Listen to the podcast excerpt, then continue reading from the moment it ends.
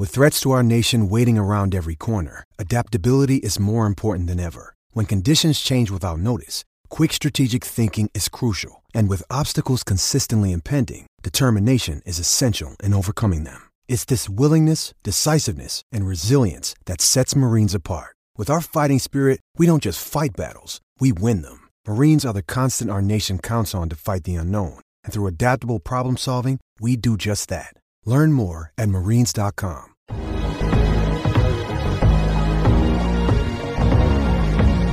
You're listening to What's going on, Player Profiler Nation? Welcome to the latest episode of Trade Gods. I am one of the co hosts, Matty Q, and of course, I am joined by my fellow Trade God brethren, the morning man, the best hair in the biz, the man that wears the turtlenecks better than anyone on planet Earth, Steve Jobs. You have nothing on my man here, Mr. Jason Allwine. What's going on, Jay? What's up, man? And Steve Jobs may have something on me, you know, 10, 15 years ago before before he passed. But these days, I'm the turtleneck king. You got it. listen, listen, I'm trying to big you up, okay? To Mark, you know, Steve Jobs is the turtleneck, but you know, the, the the the title has to be passed down, and you are wearing it with absolute flavor and pizzazz, my friend. Very, very stylish every single week, and I can attest this. When we hung out at the Draft House in Kansas City, I was expecting Jason to show up in turtleneck. He didn't, but he was still very stylish. Yeah, thank you, thank you, thank you. And I did wear a turtleneck to the draft when I. You had like a white one, but I was expecting the Oh yeah. turtleneck. I should have. You know what? I we I should have brought my DJ. I should have brought like one of the shirts that I wear often. You should have brought one of. We should have done a jersey swap in in Kansas City. We should have had a jersey Oh. swap with me, me and Jay. But next time, next time, there'll be a Yeah. next time.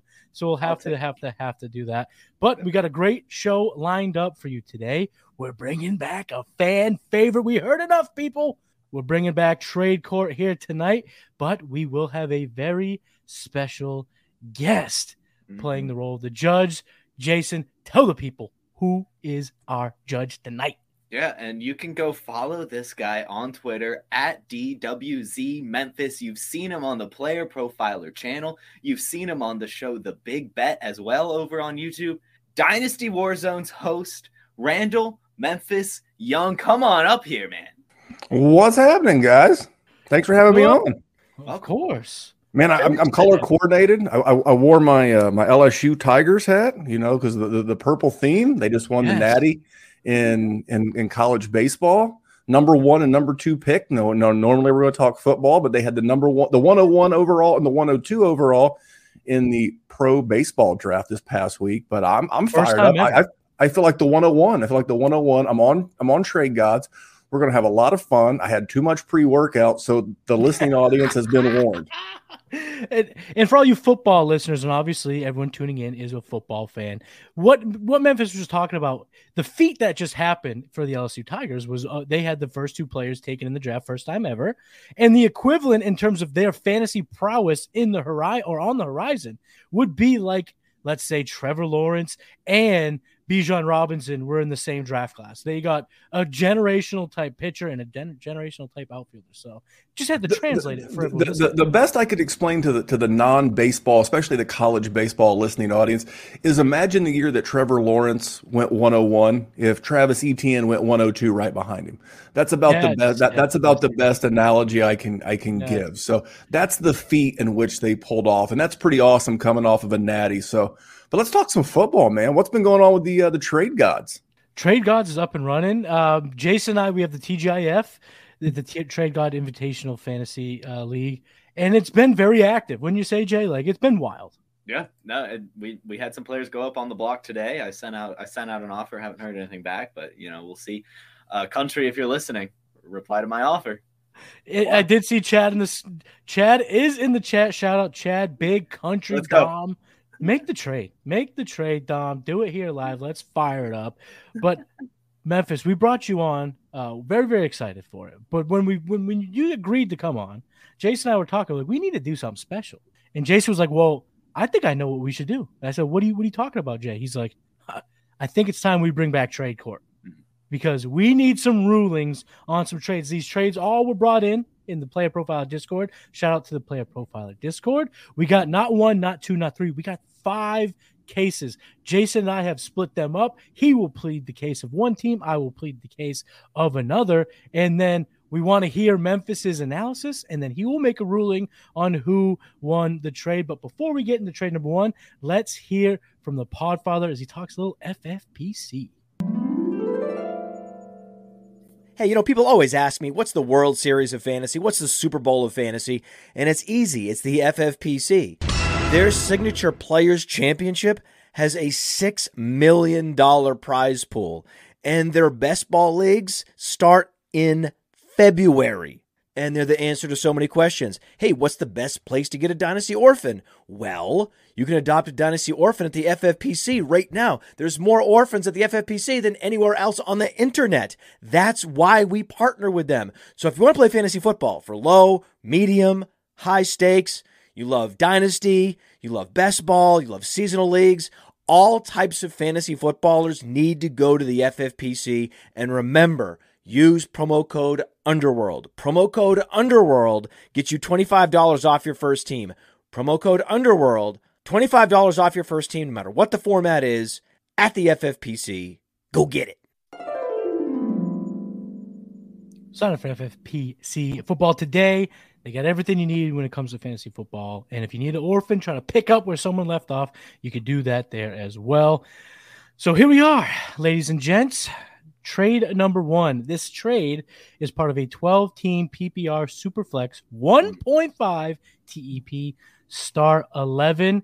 Jason will be defending the side of Team B. Jason, would you like to go first or second? Uh, you can have the floor.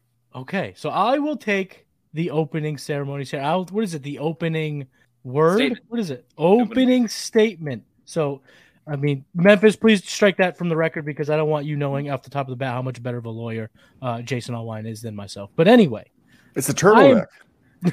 it's a damn turtleneck. It really is. It's just the best, best guy since Steve Jobs. We were saying it in the intro. Anyway, Travis Kelce, 2023, 2024 third round pick. 2024 third round pick. We all know that is not what this trade is about, Judge. By the way, the color scheme you're running right now, the Sopranos poster, it's supremely the best background in all fantasy football. What you're doing, holding yourself up. What are you, 27 years old? You look great for your age. So, Memphis, Judge, Your Honor, uh, just thank you for, for, for joining us once again. But anyway, back to Travis Kelce. because just like Memphis Young, Travis Kelce is the great differentiator. You have him on your team. You are setting yourself up to smash at a position that is an absolute dumpster fire uh, outside of the select handful that are relevant per year. And if you don't believe me, let me just go ahead and read, uh, you know, where Travis Kelce has finished each of his years in the NFL. That's including his rookie year, all the way back in 2014. Tight end eight, tight end nine, tight end two, tight end two, tight end one, tight end one, tight end one, tight end two, and then last year returned to form tight end one. He is a perennial producer of that of a top 12 to 14 wide receiver. He is such the difference maker. And his underlying metrics, they are not showing any signs of slowing down. 2.06 team yards per pass attempt, best in the NFL.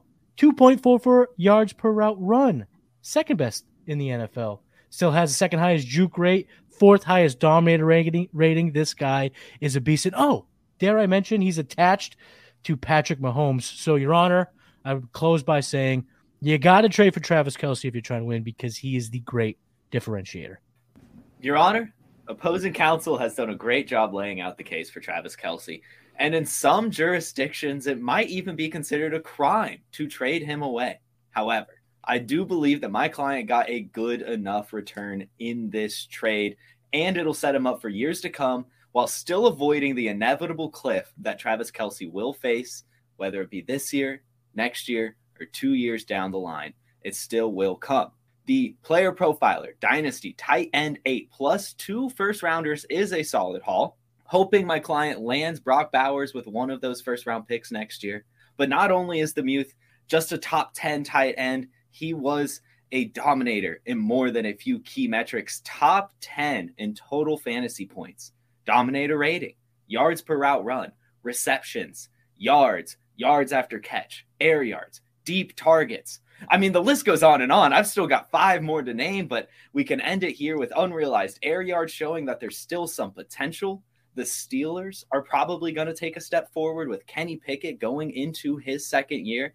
And there were some team metrics that were already really good. He had the third best target quality, the fifth best catchable target rate, and ninth best yards per team pass attempt, which, if Kenny Pickett takes a step forward, might increase as well it's incredibly difficult to trade away Travis Kelce, but my client got enough. I'll rest my case. Well, allow me to start by saying, first of all, we're going to keep this. This is a civil matter. We're going to keep this in civil court uh, because if this trade was, is bad enough, I will send it to to the DA, to the prosecutor, to have one of these sides potentially brought up on charges. Now, now this is a very fair trade. This is, almost feels like mediation as opposed to a ruling. I think like this is a trade that is potentially helping both sides. This is like an amicable divorce where you know each party takes each party takes certain parts and, and you go your separate ways. Do I like Travis Kelce? Yes, I do. But it's not where you've been, it's where you're going. And at what point do the Kansas City Chiefs say, hey, we got to stretch this guy out until we get another alpha pass catcher? whether that's Skyy Moore, Rashee Rice, someone's got to step up. Kadarius Toney, someone's got to step up and take some of that burden off Travis Kelce. Let's talk about Team B. Let's talk about Team Pat Freiermuth. Fun fact for you: Pat Freiermuth finished tied for fifth in tight end targets last year, and he missed two games. He was on pace for 111 targets last year. I, have been a fan of this Pittsburgh offense. Um, I love this trade for, for both teams. I think it's completely fair. If I had to pick one today, I am going to lean, lean, lean to the Pat Freiermuth and two first sides just because it is dynasty. This is where we're going, but I fault zero dynasty GM for going all in and using a Travis Kelce and a 1.5 tight end premium. My ruling is for Team B, but I like it for both sides. I think this is a very amicable divorce. Shake hands. Let's talk trades. Memphis, I have a follow up question. If you were the team B here and you're getting both of these first, is it a must in your eyes to get Bowers? The the rookie from or the potential rookie from Georgia? Yes. No. The, the, no, new, the next unicorn. Uh, see, this is what happens. Don't go chasing waterfalls, kids. You know, you'll you, we're going to talk about that that type of thing later. Even the best tight end prospects take a while to marinate. You know, you could use both of those first and your own first if you still have your own first you could package potentially two, maybe even something else. And I would rather go up in a super flex. I would rather go up and maybe talk Caleb Williams. Maybe I'm talking Drake Maye. Maybe mm-hmm. I'm even talking Marvin Harrison Jr. Forget mm-hmm. Bowers. I can use that ammunition along with my own draft capital. I can go out and get a go. And if you look back and say 20, and, and again, nothing wrong with Team A going to win. But if you look back in 2025 and you were able to turn Travis Kelce and some good trade work into Pat Freiermuth, who turns out to be a top five tight end, along with a Marvin Harrison Jr. or a super stud quarterback, you're going to look back and say, I did right. I did the right thing. I made a good decision. It's kind of like what the Bears did, to be quite honest. The Bears, when they when they traded that first overall pick, if Justin Fields does not work out this year, the Bears have the ammunition to go up and make a move of their own for Caleb mm-hmm. Williams or or Drake Maye. So no fault to either side. I do like the fact that that Matt is looking into the future of what these picks could bring into this roster. Two first in 2024, given the upside of Harrison and the two QBs, given the format. Uh, no, I would not be looking Bowers, but I would be looking to what those first could buy me. Yeah, Jason, you did a great job laying out. You know that Freiermuth is not just a throw-in; he could be someone you start week in, week out, and then that also kind of hedges your uh, or gives you the flexibility to not really get aggressive on Bowers and like Memphis said, go after some of those other studs you know, and still have Freiermuth. And I didn't want to cut you off, but if you want like a super upside play, man, you know, a guy that me and the Podfather both like, go get Michael Mayer. Go, go get Trey McBride. Go get one of these. You know, Jelani Woods is a lottery ticket in Indy. We've seen what that that Philly Shane Steichen offense has done for tight ends. So I've mm-hmm. just you, you you can get some other lottery tickets, but use yeah. that first round premium capital on a first round premium player, QB, wide receiver, running back. And that's something we've talked sorry, that's something we've talked about a lot on the show is when you're tearing down at tight end, it's almost more worth it to go as far down as you right. can and try to get a really, really nice addition on top of a Jelani Woods, on top of a Trey McBride, because it's I mean, you're getting two more than likely startable assets by the end of the year. Yeah, and this not only did they get uh, you know, a, a, a, tight end that's not that far of a tier. I mean, he's a far Yeah. tier down from Kelce, but he's not the bottom of the barrel that we were just talking about. And then getting Yeah. two round ones. I mean, it's a it's a really really strong move. Jason gets the point. Fair enough. Let's go on to round number two, or should I say trade number two. This is a 12 team PPR one QB half point for first down start 10. Team A is receiving another pair of 24 firsts. Team B is getting DJ Moore, Terrace Marshall, a 26 first and a 26 fourth. Jason, you won round one, so I will give you the chance. Do you want to get the opening statements or the closing remarks? Um, go first again. Go first again. I, I, I like I like following you up.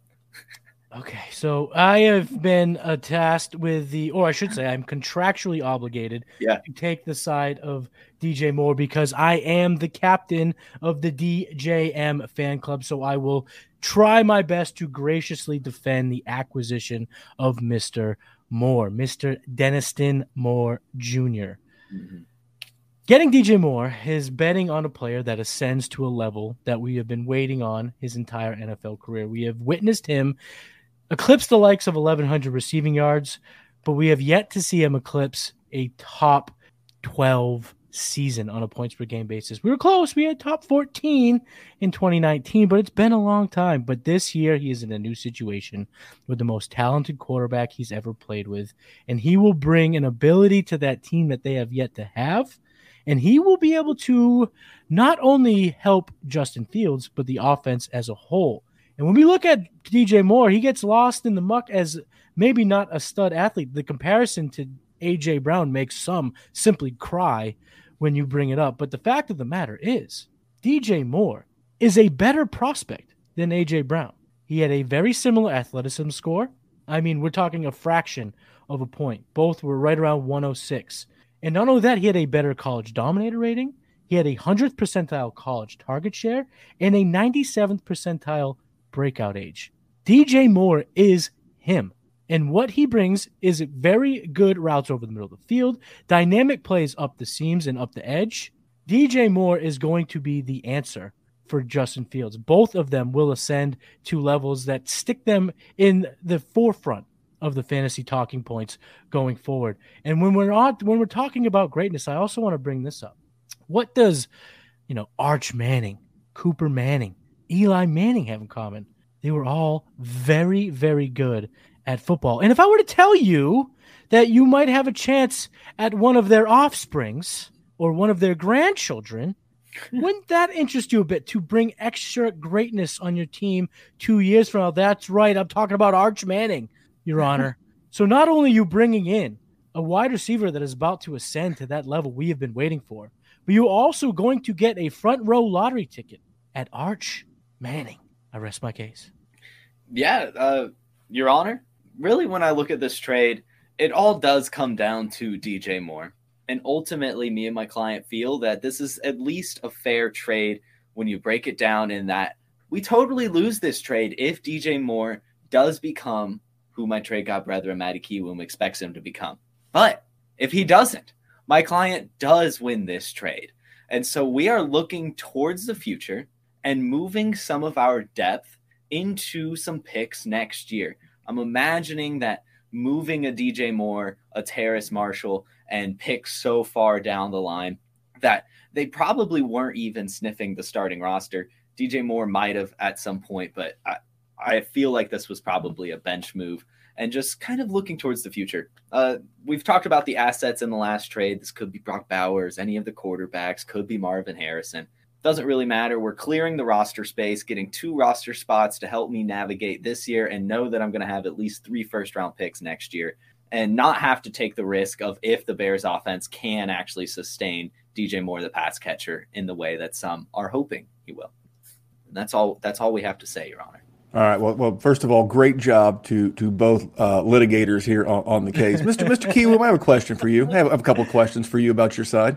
Your Honor, go ahead. Can, can, you name the professional wide receivers that Mr. Justin Fields has made better in his two years in the league? I You cannot, argue- sir. You you cannot. Can you name the quarterbacks that Mr. DJ Moore has made better in his time? Baker Mayfield, Sam Darnold, washed Cam Newton. He was so good with Mr. Allen. Mayfield that Mr. Mayfield's now in Tampa Bay by by way of LA with the Rams. Sam Darnold uh, is now in, in San Francisco. He got the if he wasn't on that team, I would argue they'd be far far worse. Your Honor. I, I, I, I would say you- you're, you're Mr. Kiwoom that, that if DJ Moore can make quarterbacks, he wouldn't be on his sixth.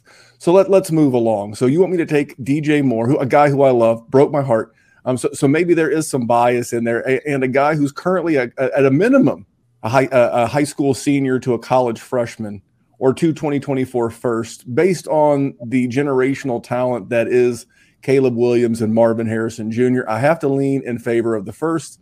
Um, the Bears' offense, just to be honest, really scares me. They attempted 22 passes per game last year. That's 14.5 passes per game. Oh, excuse me, that's 22 passes per game. And if you bump that up to to say 120%, so you take that all the way up from 377 last year to 452. Now we go up to 27.5. And if we adjust Mr. Fields' completion percentage from 60, not even 59 and change, but from 60 to 65, that's 18 completions. How are we chopping up those 18 completions? How many go to Cole Kmet and, and Darnell Mooney and DJ Moore and Chase Claypool and the running backs? Sir, there's not enough volume for DJ Moore to carry the value of first. It bums me out big time, but I must once again rule in favor of Mr. Jason Allwine. Your Honor, permi- permission to speak freely. For- uh, f- speak away, sir.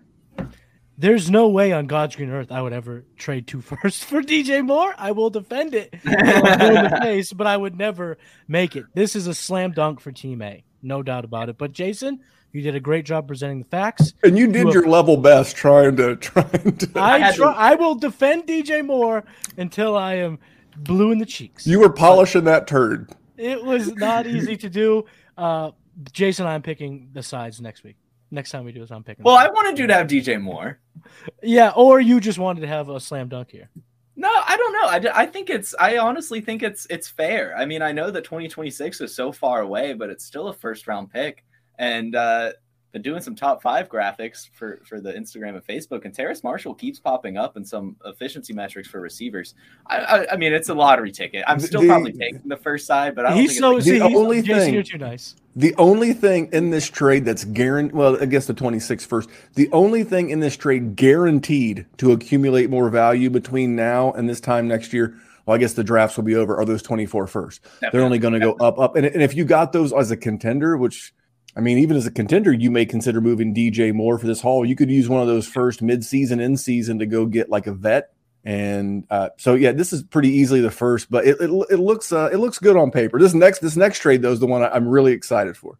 Yeah, we had the Harry Snowman in the chat. He is an actual real life lawyer, and uh, he's throwing out the term sidebar and stuff. I think I need to take some cues. Maybe I'll have to get some lessons, some quick. Uh, You should you should know, counsel up with Harry. So, some Rob's got to give me some lawyer for lawyers for dummies uh, uh, ta- lingo for next time. So, uh, but anyway, I'm down to 2-0. We got to move on to trade number three. This one is an absolute blockbuster of a 12 team PPR Superflex 2.0 TEP start 11. Jason, you are up 2-0. I will again give you the choice of giving the opening statement or the closing remarks. Yeah, I'll I'll just go ahead and start off here, and I am sorry for picking this side again. To me, I, I honestly think that this is the most slam dunk of the trades that have come out. I was going to present an exhibit, but it doesn't let me just show a file uh, on StreamYard. So my exhibit was the trade analyzer, though. On the trade analyzer, it does have team one at 728.25 and team two at 591 points it's- it's it's just for me. I would rather have Kirk Cousins over Matthew Stafford in a two point tight end premium. It's still very arguable, but I I think that Mark Andrews is probably more valuable than CeeDee Lamb. Extremely, extremely arguable. But Tony Pollard over DeAndre Swift and a 2025 first for Elijah Moore is is honestly highway robbery to me. So I, I every single side of this trade for Team A to me stacks up over Team B. I don't feel like I have to bring metrics into it. So I'm just going to rest my case there and hope that's enough. Your Honor, I will I will relinquish one of what uh, my colleague here has has brought of, brought before you, and that is that I would much rather have Kirk Cousins than Matthew Stafford. But I would argue that every single one of these other assets should go in favor of Team B. Last year, uh, if you you know we're all in the Scott Fish Bowl, Scott Fishbowl is 2.0 tight end premium. Uh, and I was doing a little research for this draft, looking at last year's statistics with this year's scoring, which is the tight end premium. CeeDee Lamb was a far better producer than Mark Andrews. CeeDee Lamb is younger, and CeeDee Lamb's coming off of a 1,400 yard receiving season in which he was wide receiver seven on a points per game basis. Absolute smash season, and he's on an ascending offense. So I don't think it's as slam dunk as some may have said. And Tony Pollard. Tony Pollard is two years older than DeAndre Swift. This time, two years ago, Tony Pollard's value was in the tank. DeAndre Swift puts together a nice 23 season. He is back on the same trajectory as a 26 year old Tony Pollard. And when you look at what we loved about Pollard throughout his career in Dallas was his efficiency metrics. Well, DeAndre Swift is the efficiency god. In his limited role with the Detroit Lions, in which he only had a 41.8% snap share. He was still running back 15 on a points per game basis, was able to score eight touchdowns, had a fifth highest breakaway run rate, second yards per touch, and second in yards created per touch. And on an offense like the Eagles, he could absolutely go bananas. And if I'm going to talk about a 24 first for Elijah Moore, I would say that is a slam dunk, no doubt about it. But with the factor of time in my favor, Elijah Moore is a big breakout season from potentially netting me another 25 first a year from now when I still have that time to play for it. So, yes, Cousins over Stafford every single day of the week. But I would argue that Lamb over Andrews, Swift over Pollard, and Moore over the 25 first in Dynasty. So I will rest my case there, Your Honor. The floor is yours. Well, well, well. First of all, I, I want to start by Mr. Kiwoom saying that the the clients you've taken on tonight have you working harder than an ugly stripper. You are working you are working your tail off to uh, to make it work for your clients. This t- team B Team B looks like uh, JPP's hand post firework accident. You got like you got like one you got like one good appendage left. That's CeeDee Lamb. It looks like a bunch of burnt nubs. I, I would because so here's the here's the fun fact: Kirk Cousins and Matthew Stafford are the same age. They're both thirty five. No They're- way. they're- yeah, Matthew Matthew Stafford turned thirty five in February, and Kirk Cousins Ugh. turned thirty five. I'm sorry, Kirk Cousins turns thirty five next month. So they're What? about eight. They're about eight months apart in age. And Cousins is- just has an elbow. Matt Stafford doesn't yeah, have an you know, elbow. and, and, and as it relates to dynasty, which is what we do, they are both they are both not hundred percent sure whether where they'll be working next year. This is the last year of Kirk Cousins' deal. You know, it was rumored that Stafford was allegedly on the trade block, and he could retire. I mean, the the Yeah. lure of that Tony Romo Amazon money is going to keep pulling. You know, smart, fun, articulate guys. And I think Stafford could be that guy. So I don't know how much longer either one of these guys got. But there's there's no world where I've seen DeAndre Swift consistently produce like Tony Pollard. And they're both on one year deals. Tony Pollard playing on the on the franchise tag and DeAndre Swift the last year of his rookie deal. He'll be a free agent. I'm praying that he's the backfill for Austin Ekeler in LA with the Chargers. But the the piece that sticks out giving the format is Mark Andrews. That much volume and a two point tight end premium just makes this so delicious. And I love Elijah Moore. I really think there's an opportunity to do interesting stuff in Cleveland with this offense because I think you're going to see a big shift toward the passing game and you're going to see things you've not seen in Cleveland, whereas before that's been very Nick Chubb heavy. I think you're going to see a ton of stuff in this Cleveland offense this year. Plus, you got the first. Matt, you did a great job trying to sell this side, but this is clearly Team A. Slam I would dunk. agree. I would agree. It's Team A. Uh, but great I job, will Team say one thing, though. I will say this: in my own ranting, I did tell myself, and now I believe it. I would rather have DeAndre Swift in Dynasty than Tony Pollard because you're 100 percent right. One of these running backs has not produced nearly as consistent the other one. You just got the names wrong, Memphis.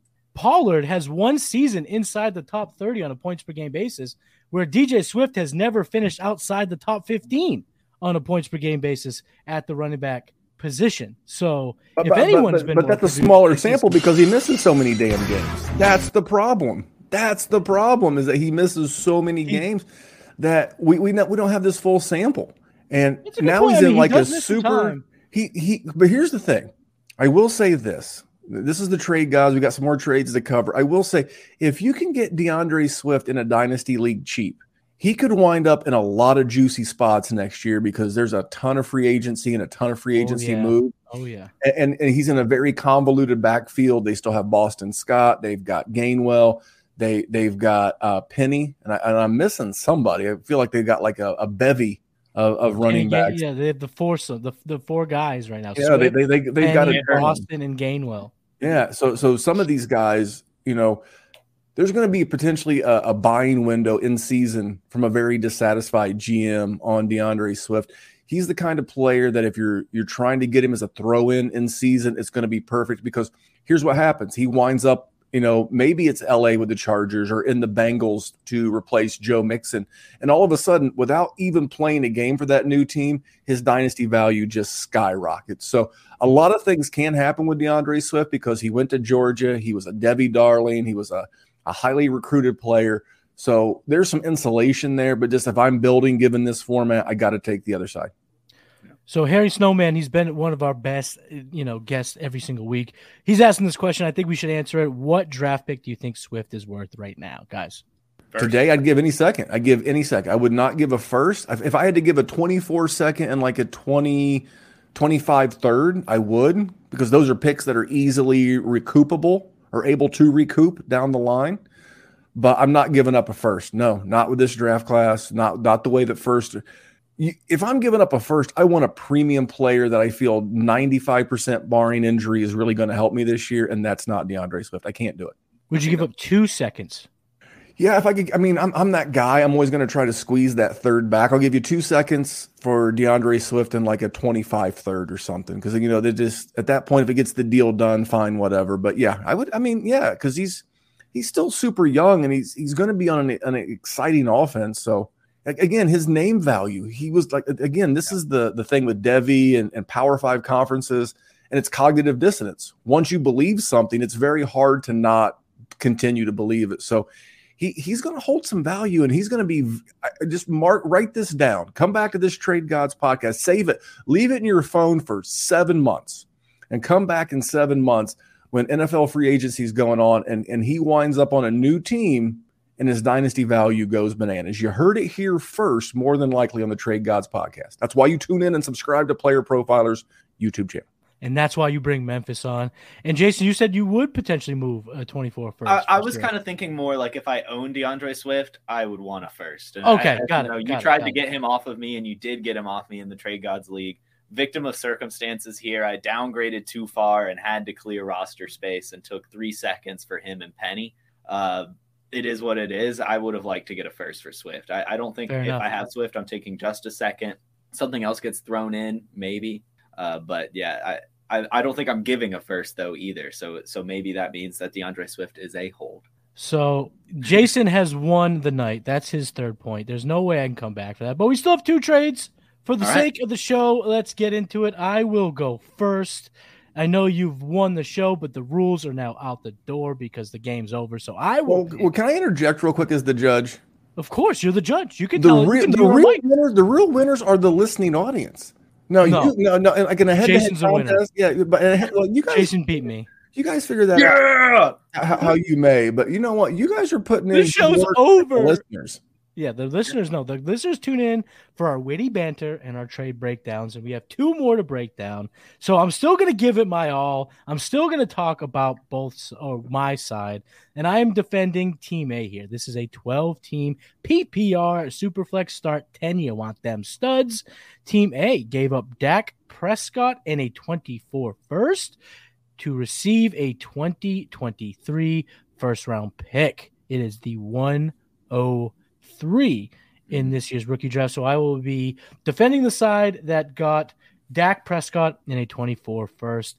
Dak Prescott is a top 12 receiver in Dynasty. Conservatively, he's absolutely going to make a massive difference in a Superflex start 10 format.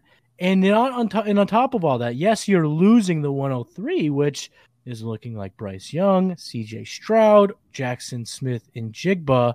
So that's a fair price to pay to get a difference maker now and a 24 first on it from theoretically a team that isn't going to be as good with that 103 as opposed to Dak Prescott. So you could come out of this a year from now with Dak Prescott and Marvin Harrison, Dak Prescott and Drake Maye, Dak Prescott and potentially Caleb Williams. So this is a slam dunk for the team getting Dak Prescott in the 24 first. I will rest my case there. Yeah, Your Honor, my client and I mostly just want to enter a plea deal and avoid. We'd like to avoid criminal charges here. Sure, we could be looking back in five years from now, and CJ Stroud or Bryce Young are fantastic quarterbacks, franchise guys, and this is worth it. But that's a big if. That's a really big if. Dak Prescott's going to get you points now, and there's two quarterbacks in next year's draft class that are fantastic. So it, I, I do think that Team A sides wins, and we would just like a criminal or to avoid the criminal charges here.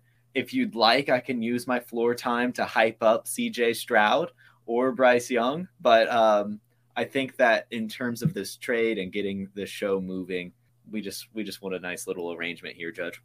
Yeah, a couple of couple of things. I've spoken with the DA. There are criminal charges being brought against Team A, and I am ordering a court uh, mandated psych evaluation for the GM of Team B. Why do we hate nice things? Why do we not like nice things? Is Dak Prescott that boring? Now, here's the one caveat. Let's say you play in a league with a bunch of Ohio State fans, or um, for some reason you know, CJ Stroud. Maybe maybe this is in an Alabama league and someone took Bryce Young very early with the 102. And maybe you're thinking Anthony Richardson. I'm, I'm swinging for the stars. Even then, even if that's your belief that you're you're you see mm-hmm. Dak Prescott as Kirk Cousins' boring cousin. Could be. I, I I don't disagree with that. Then just offer the 103. Just offer Dak for the 103. Yeah. If you're looking for some someone got crazy and and you're looking at a rich or even crazier Bijan Robinson's there, maybe that's what happened. But without that amount of context, this is a crime. This is a 211. That's a robbery in progress. and I am going 100% for Team A. Matty, you got a winner. You're on the board, baby. Baby, let's go. Every once in a while, a layup does feel nice. Let's move on to the fifth and final trade. This is a 12 team PPR, one QB start 10. Again, you want them studs. Team A is receiving Rashod Bateman and Garrett Wilson. Team B is receiving Jaylen Waddle. Why don't you take opening statements this time, Jason? I think you haven't done it yet tonight. Let's do it. All right. Yeah. I first off, Your Honor, we have to get ahead of it and recognize that yes, Garrett Wilson is ahead of Jaylen Waddle in dynasty rankings and in many dynasty rankings. However, we're clearing roster space and also recognizing that this is a fantastic selling opportunity for an asset that is likely going to be in a worse situation in years to come for an asset like Jaylen Waddle, where it can only get better.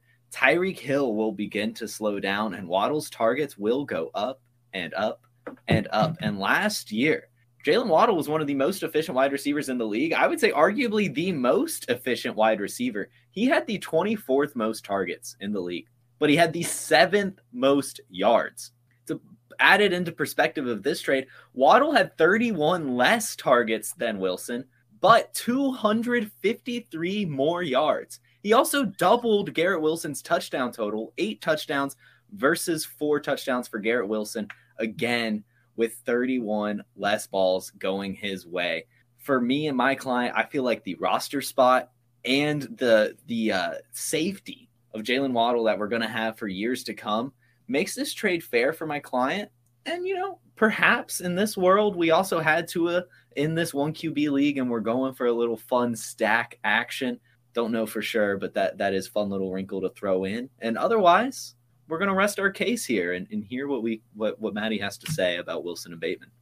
Garrett Wilson last year saw the sixth most targets in the NFL, the ninth most red zone targets in the NFL, mm-hmm. and he was a top twenty in route wins last year. So he is a winner at the line of scrimmage, getting open for his quarterback. But the problem was his quarterback last year was Zach Wilson. His quarterback was horrible. And there are a few metrics that suggest that absolutely was the case. Garrett Wilson had an accuracy, uh, a target accuracy rating of 6.6 that was 90th in the NFL last year. Garrett Wilson, he had 12.7 fantasy points per game. That was 30th most. But his expected fantasy points per game were 15, 13th in the NFL. And he had 837 unrealized air yards.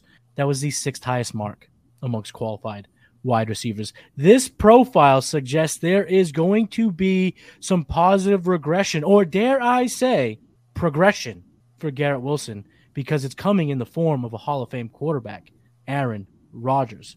And on top of getting Garrett Wilson, you are also getting a lottery ticket at this point in Rashod Bateman. You know, he has not fired in the manner of which we thought Rashod Bateman would. But taking on a, a lottery ticket, a chance like Bateman, is is really just negated by the fact that you're also getting a blue chip top five dynasty wide receiver on top of it. So the lottery ticket who could fire and become the prospect that we all thought he would be in this Todd Monken offense, and Garrett Wilson makes the team A side an absolute slamadooski. Your well, well, well, well, first of all, I, I, hope that the good listeners of the Trade God podcast, if you ever need a lawyer, I hope you get one that works as hard as these two gentlemen have tonight. because a couple of these trades, these guys have been handed absolute cinder blocks instead of life preservers, and they're and they're and they're doing their damnedest to make chicken salad out of chicken shit. So for me, Garrett Wilson's my wide receiver four in a startup right now. So I would take him over Waddle anyway it, it would this would be a crime if Rashod Bateman was actually good at football, and maybe he can be. But something tells me you keep drafting first round wide receivers, you're probably not too thrilled, and you're allegedly in on Hopkins and bringing in Odell Beckham Jr. If they thought you were a dude, they wouldn't keep bringing in other dudes. This can also serve you well in your love life. Take that for, for what it is. but I, I do I do love Jaylen Waddle. I don't think it matters if Tyreek Hill's there or not, because this is clearly a two man receiving game. Maybe yeah. they sprinkle in some of the running backs. And, and the cool thing about Jaylen Waddle is that Miami, if I remember correctly, is like 65 million bucks over the cap already next year.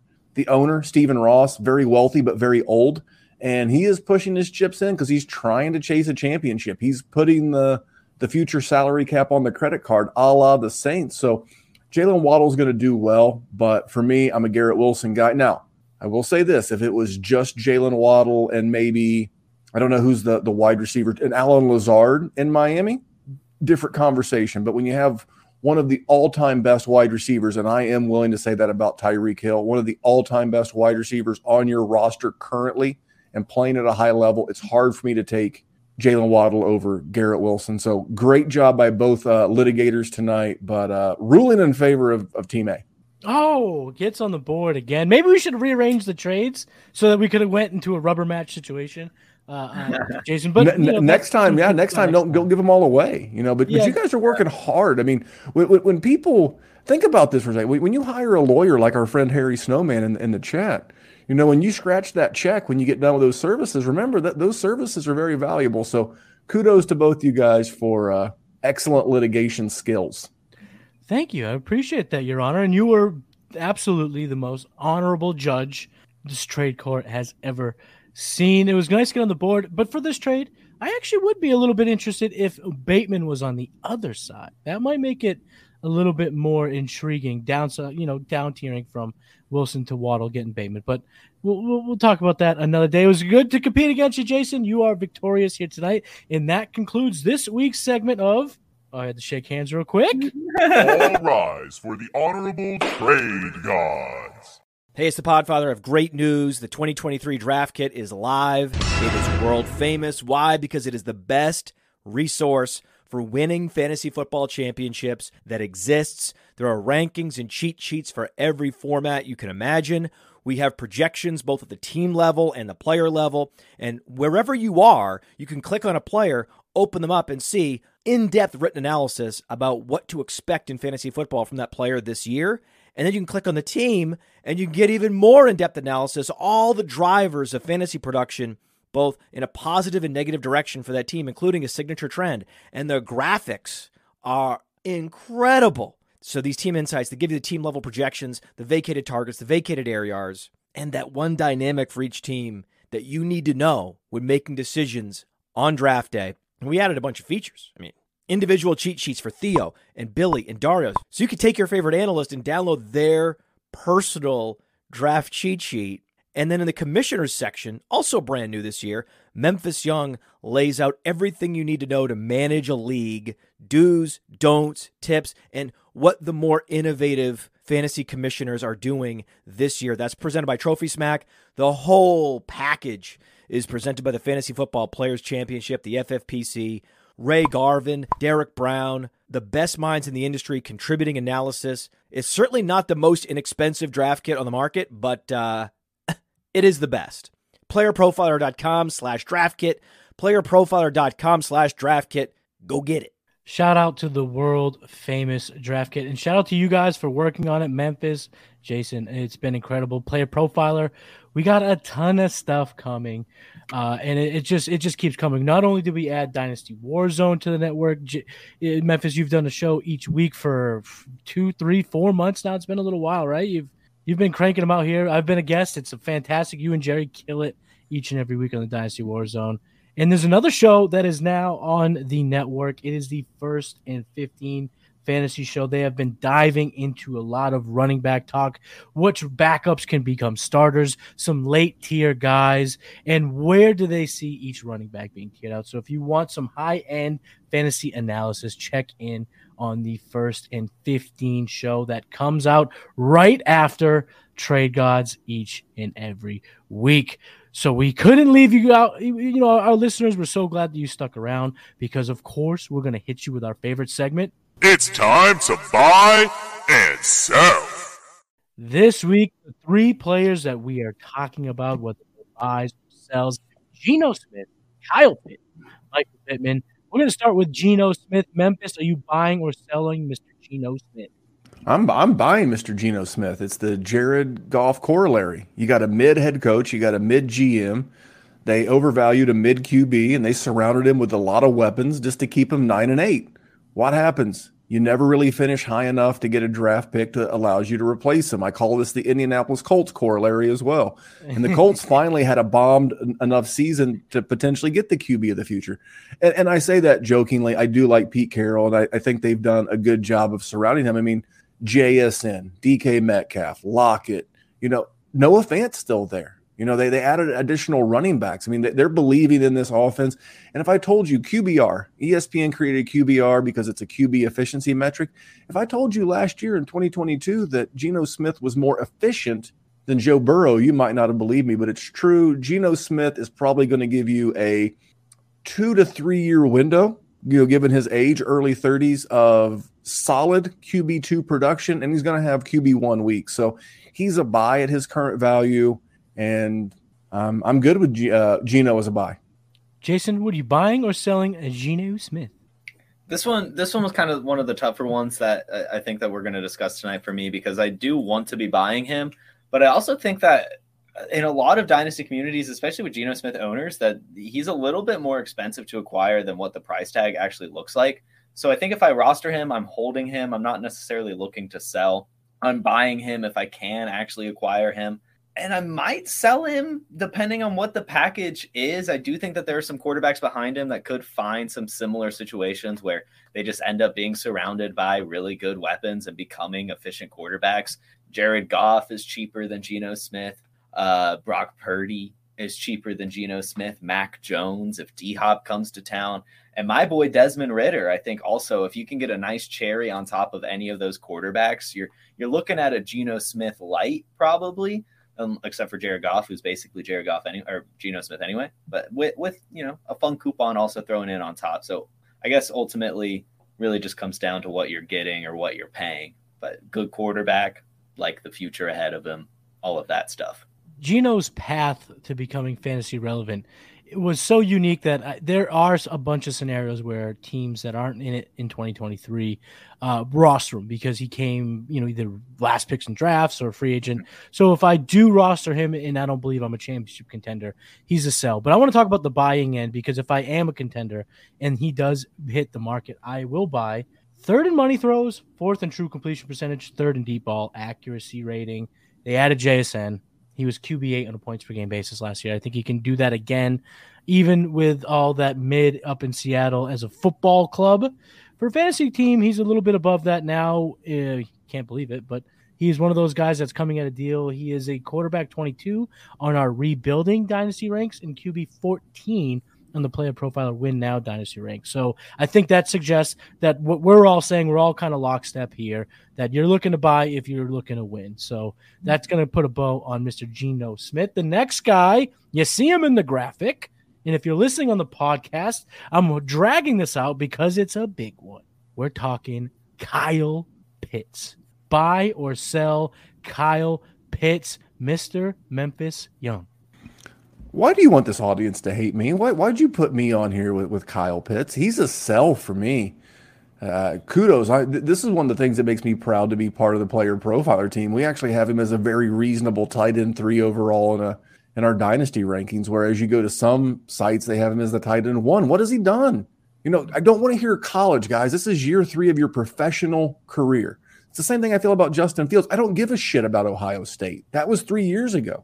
You know, I had hair three years ago. Now here I am talking about fantasy football with you guys. JPP had a hand. Just JPP had a hand. I mean, it was it was a while. So I, I, would much rather sell him and try to get a TJ. If I can get any plus, if I can get TJ Hockenson, Dallas Goedert, any of those guys, because you know what those guys do. Not only are they quote unquote less valuable, they do this really cool thing called score fantasy points, not imaginary points that could or couldn't happen but I want the guys that actually score fantasy points. And if you'll give me a little something on the side, and then again, I'm always going to do this because tight end is such a weird position. Why does Kyle Pitts have to break out any more than than than Dalton Kincaid or Michael Mayer or Trey McBride or Chig Okonkwo? Why does he have to? Is it because he went to the SEC?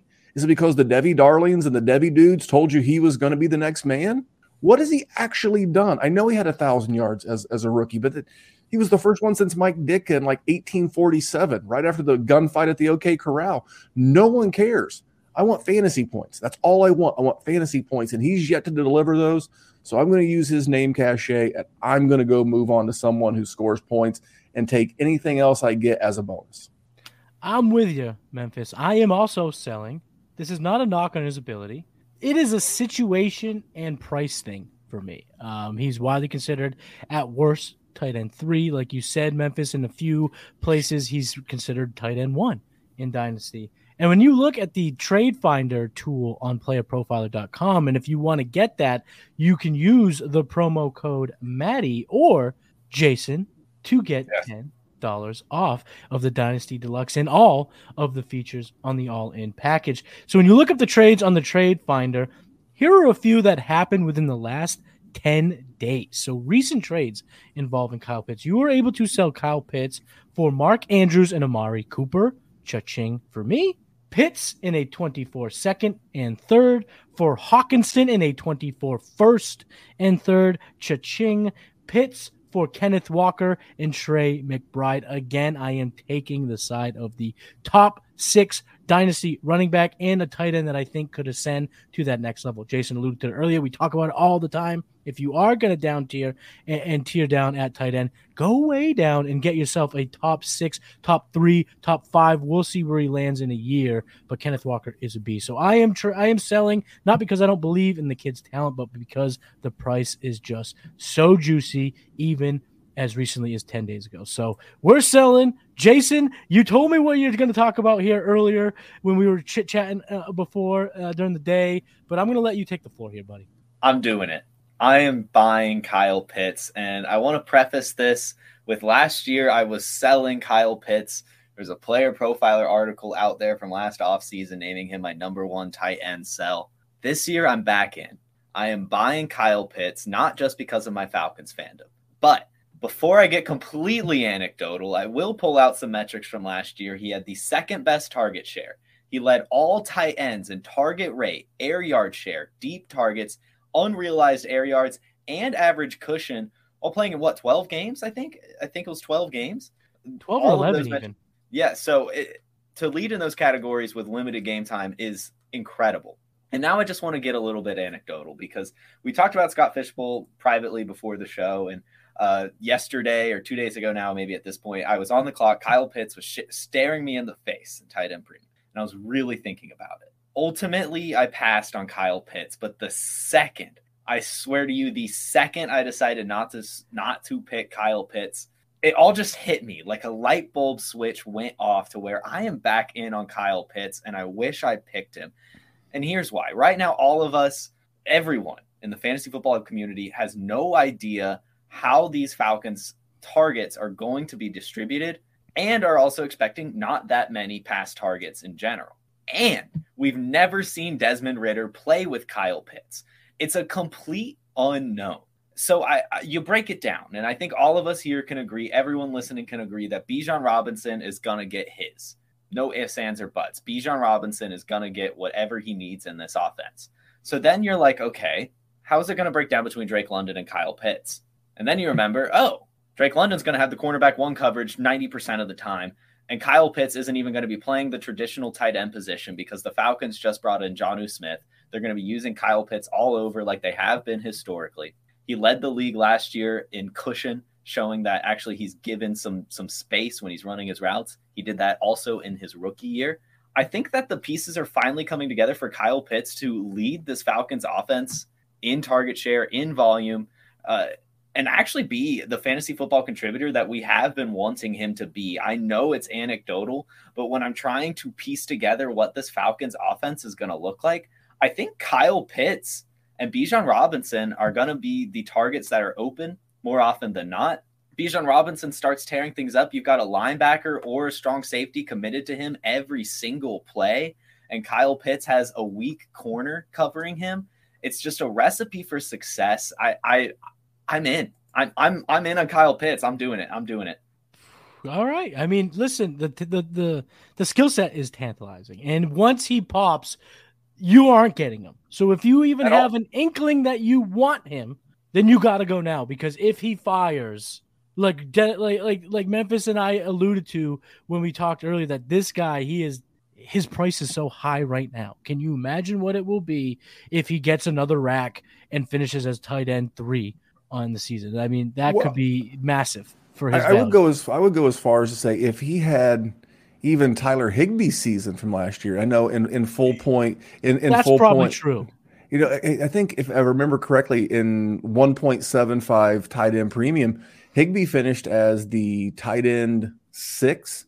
If he even finishes there, it's it's right back to the moon. It's it, that's enough of a sample, you know, that that people are going to be in. I'm not telling you to be out. I'm just out at cost. Yeah, you know, because exactly I, I am because you know I, I I I'm always very nervous buying things. The, the one thing at, at, the top, the tippy top of the market, because there's nowhere to go. Yeah. So if you pay the absolute ceiling, like it's kind of like a, like a new car. The minute you drive it off the lot, it's never worth more than the minute that you drove it off the lot. Mm-hmm. Wh- whereas it can only go down. So I, I like Kyle Pitts, the athlete. Now, if Kyle Pitts was was in uh L.A. He was in the Chargers. He replaced Gerald Everett. Like they sent Gerald like in a quasi crazy Memphis trade. They sent Gerald Everett and Quentin Johnston to Atlanta for Kyle Pitts. I go from six to midnight. But but but, but, but, but, unfortunately he's he's still in Atlanta. So uh, I, am wishing the kid the best. I just can't pay those prices. For sure. So it, the, the talent's there. The price is also super super high. So, but if you want them, you got to do it now. Speaking of players whose value has been fluctuate, oh, has been volatile, I should say, over the last couple of years, Michael Pittman Jr. Uh, I'll get it started here. I'm buying Michael Pittman Jr. He's wide receiver 32 on keep trade cut, but at player profile, our dynasty ranks, we got him at wide receiver 24. That is a signal to buy, in my opinion. Wide receiver 22 in uh, 2021, wide receiver 21 in 2022. That is hilarious that it actually planned out like that. I'm just realizing that now that 21 22 was the combination for both years. But I don't know. Maybe I should stop looking at weird things like that. Anyway, he did both of those and he was able to get damn near top 20 uh, season with some bum ass quarterbacks. And last year with, you know, Dusty Matt Ryan. I'm sorry, Jason. I know how you feel. Whoa. But Dusty ass Matt Ryan. Whoa. He was second in total route wins, third in win rate versus man coverage, which tells me he can beat really good opposing corners. At a 52.2% contested catch rate, that is a good sign for his new quarterback, Anthony Richardson. So as he's scrambling around, shedding defenders, and he just tosses a couple up to Michael Pittman, he has a better than 50 50 shot at coming down with that 50 50 ball. And like I said, he's paired with Anthony Richardson, the best quarterback of his career, the most talented and most athletic quarterback uh, in this class. Well, I should say the most athletic quarterback in this class, the most talented quarterback the Colts have seen in some time. So I'm buying Michael Pittman. Jason, what are you doing? Buying or selling Mr. Pittman?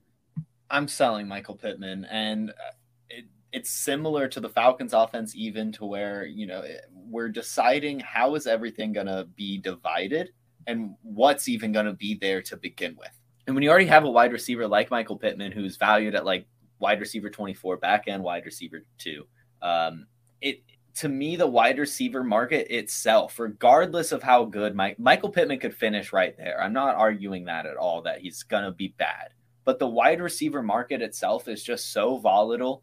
There's people breaking out year in, year out that I, I just I think that I would be selling Michael Pittman for some lottery tickets and not really take on the risk of what the Anthony Richardson Colts offense is going to look like. Because everyone right now is going to say Jonathan Taylor is going to be fantastic. Jelani Woods is going to break out. Michael Pittman is going to perform at ADP.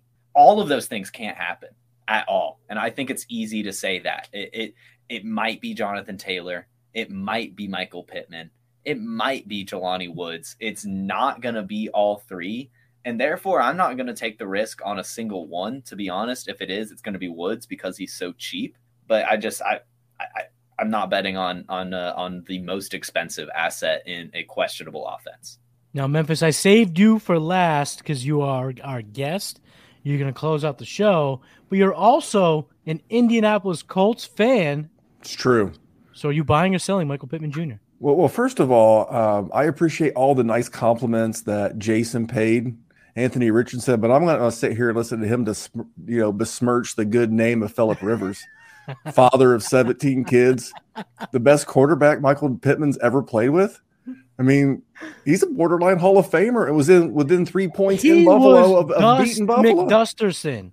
He had his most efficient Dusty year that year. So I, he I'm, I'm, I'm, Dusty I'm, I'm, McDusterson throwing from here. Hey, that, Matt Ryan was awesome. No, no. Oh, so, so, so Matt Ryan. This is what we're gonna do. This is how we, are gonna close out the show, Memphis. We we, we, we fell into the uh, we, we we we Philip Philip Rivers had a fine year with the Colts. It was it was no Joe Namath with the with the Chiefs or whatever, but he's a hold for me. You know, Matty, you had him as a buy. Jason, you had him, I have him as a hold. I'm exploring okay. markets. If I have him, I'm just going to hang on. I'm hoping I'm hoping that Shane Steichen can work his magic because the one thing I've, I've heard is that the Colts receiving weapons work perfectly for an athletic quarterback like Anthony Richardson. They're big bodied wide receivers. Alec Pierce is a big dude. Michael mm-hmm. Pittman is a big dude. Jelani Woods, Mo Alie-Cox, these are big guys. And it's kind of like that basketball team.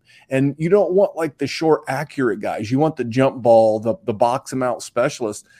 And, I do believe there's a world where Michael Pittman can be successful. Plus, he's a pending free agent. They have not extended him. So he could be, you know, doing his thing next year somewhere else. I don't know because of the rookie contract.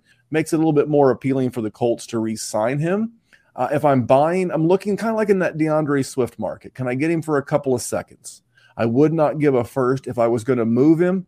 I would want a first because you see the upside, you see the talent, contract year, so many variables with Michael Pittman. He's the kind of guy that if they've not extended him by mid-season, because the the the salary um oh my gosh the uh the franchise tag is so expensive for wide receivers with the money that Chase is getting ready to get and the money that Jefferson's getting ready to get the money oh, that yeah. that Tyreek Hill makes it would be hard for the Colts to want a franchise tag for him for a year so he's the guy again who could you know be on the move so I'm holding him and just kind of like seeing how the season goes uh, and even if it goes absolute worst case scenario for you, the upside is is that Anthony Richardson has room to grow as a quarterback, and he could take himself somewhere else. Because I think if Pittman actually hit the market, because I could think he would be like like the best quality of wide receiver to like really hit the free agent market. Because guys right. like JJ and and and Chase and those guys are never hitting the market.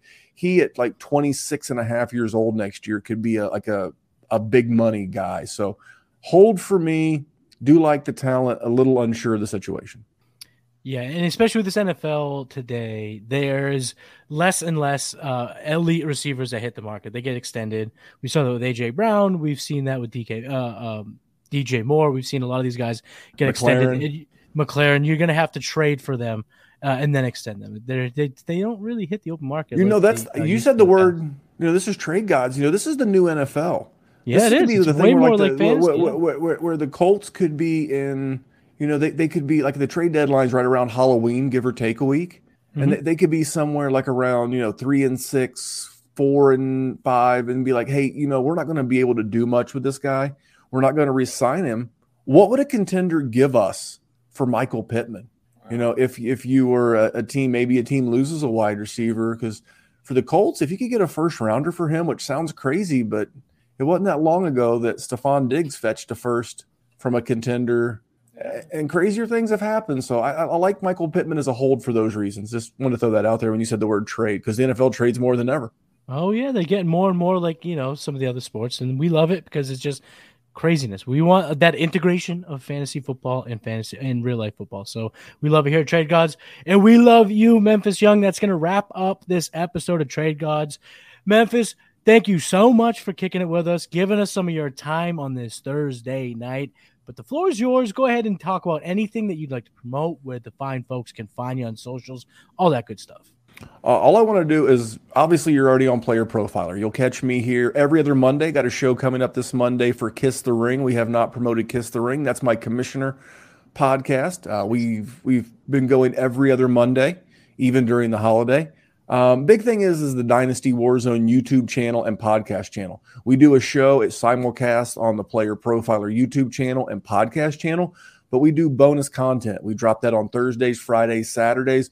We have our own little mini team. Uh, a guy named Dallas, a guy named Jesse, Chad, Mike. Um, we'll have our redraft guys. We'll be kicking it up soon. We're a, we're a smaller network, but I really believe in the talent that our network has. So pretty pleased with Sugar on Top. Head over to the Dynasty Warzone YouTube channel and just click subscribe. I promise you, you'll find uh, some good people, and we'll continue to help you with some different perspectives on your on your dynasty teams and fantasy me- teams and redraft teams in general. make sure you check that out. Dallas is awesome. His team's awesome. You and Jerry have a great show. I've, I've been lucky enough to come on with just you and then uh, with you and Jerry. Uh, check that out episode. It was a few weeks ago. Uh, I said some crazy things about Garrett Wilson. It was so bad that It was Memphis so bad, the to walk on power-. It was so bad that it blew a transformer here in in the the city of Fishers, Indiana, and like I lost power and was unable to to leave the show. That's how hot that take was. Yeah, you did you did Dynasty Sells with us, and that was uh, we just wrapped up that series. We did Dynasty Sells with yourself. We did Dynasty Buys with our friend Dan Williamson of the Goat District, also simulcast here on the Player Profiler YouTube channel. And then last week we did holds with Theo, Theo of every podcast on the Player Profiler Network. I think Theo just actually started three more podcasts in the course of us doing one. So tons of good stuff out there. You're, you're you're tuned into Player Profiler, whether that be podcast or YouTube, and a lot of great content. Very proud and privileged to be on this team with you guys. Fisher, Indiana pulled the JPP and blew. Oh, all right, that joke's been played out enough. Jason, floor is yours. Go ahead and promote everything that you're working on.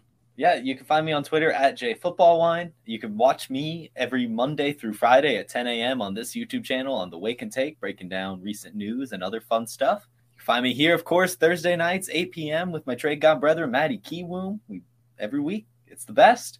Then, of course, follow the Facebook, Instagram, and TikTok that I'm running for our channels. That is Player Profiler on Facebook, Roto Underworld on Instagram, and Player Profiler on TikTok. Go follow those right now. Absolutely. And you can follow me on Twitter. I'm at Matty Kiwoom. All my stuff is coming out at Player Profiler. Videos, articles, all that stuff. But if you just can't get enough of me and the game plan and trade gods, head over to patreon.com slash the executives with me and Cody Carpentier. I'm Matty Kiwoom. He's Jason Allwine. We were joined by the great Memphis Young. We are the trade gods. See you next week. Peace.